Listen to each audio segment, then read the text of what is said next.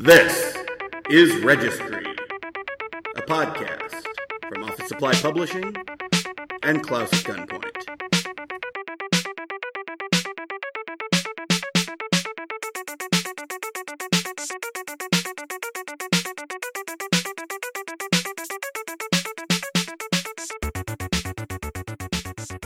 This is the beginning of a series on what I consider to be the second best year for film in my lifetime.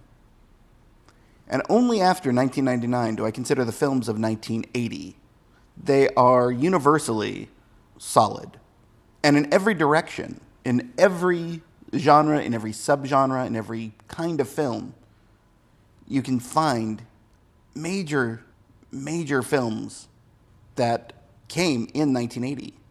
And the registry has been okay about recognizing them so far. Included already are Airplane, Atlantic City, The Empire Strikes Back, Garlic is as Good as Ten Mothers, Hours for Jerome, Parts 1 and 2, The Life and Times of Rosie the Riveter, Moon Breath Beat, which I really need to do an episode about, Raging Bull, and The Return of the Secaucus 7.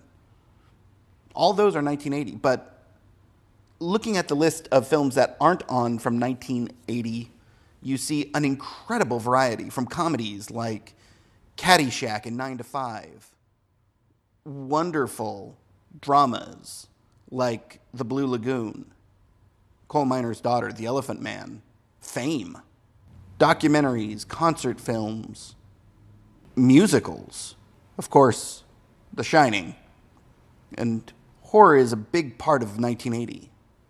Even avant garde films like Lucifer Rising. I'm going to talk about almost a dozen that 100% deserve consideration. But the one I think has the most talking points, for me at least, is Friday the 13th. Now, Halloween, of course, defined the slasher genre, gave us Michael Myers, and was, by 1980, already a legendary horror film. Friday the 13th set the slasher film genre solidly. If Halloween created it, Friday the 13th solidified it. But the question is, of course, because I think without question, the Friday the 13th franchise in some way needs to be represented on the registry. But is Friday the 13th the right film? The classic thing is, of course, Jason Voorhees is not the killer in the first Friday the 13th film. I don't believe we, he becomes a killer until the second one, and I don't believe he comes with the, you know, the mask and the coat concept that we picture of him until the third one.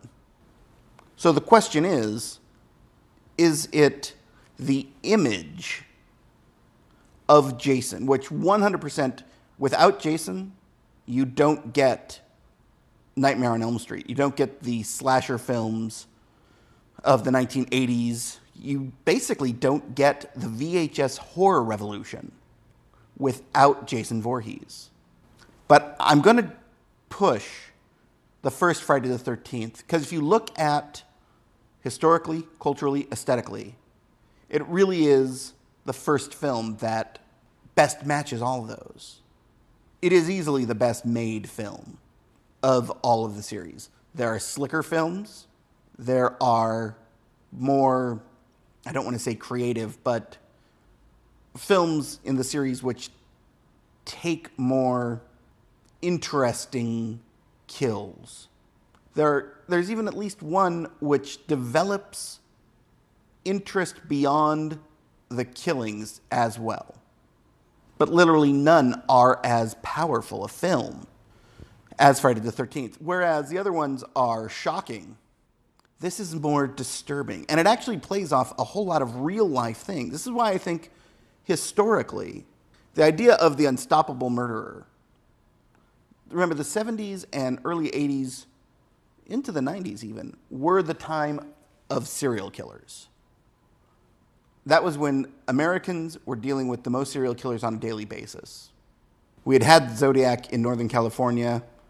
I don't think the Night Stalker had quite started, but Of course, BTK was just starting. You had David Carpenter, you had several of them operating, Son of Sam.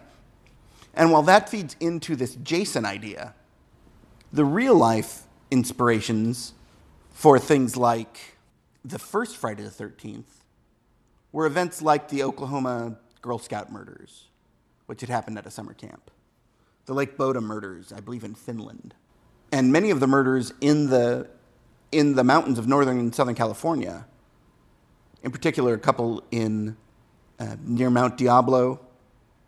I think they were called the Santa Rosa, the Santa Rosa hitchhiker murders. And of course, the aforementioned David Carpenter in the mountains about 100 yards from my house. So I think historically, the background to the first Friday the 13th film gives it the historical edge. Culturally, I think there's no question that the, the image of Jason is the strongest cultural impact of any of the Friday the 13th movies, without, without doubt in my mind. Aesthetically, I'm going to have to give it to the first because it is so well produced. It was so outside of the norm.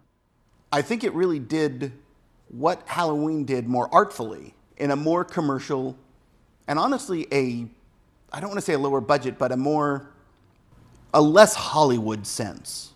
It didn't feel like as much a production as Halloween did.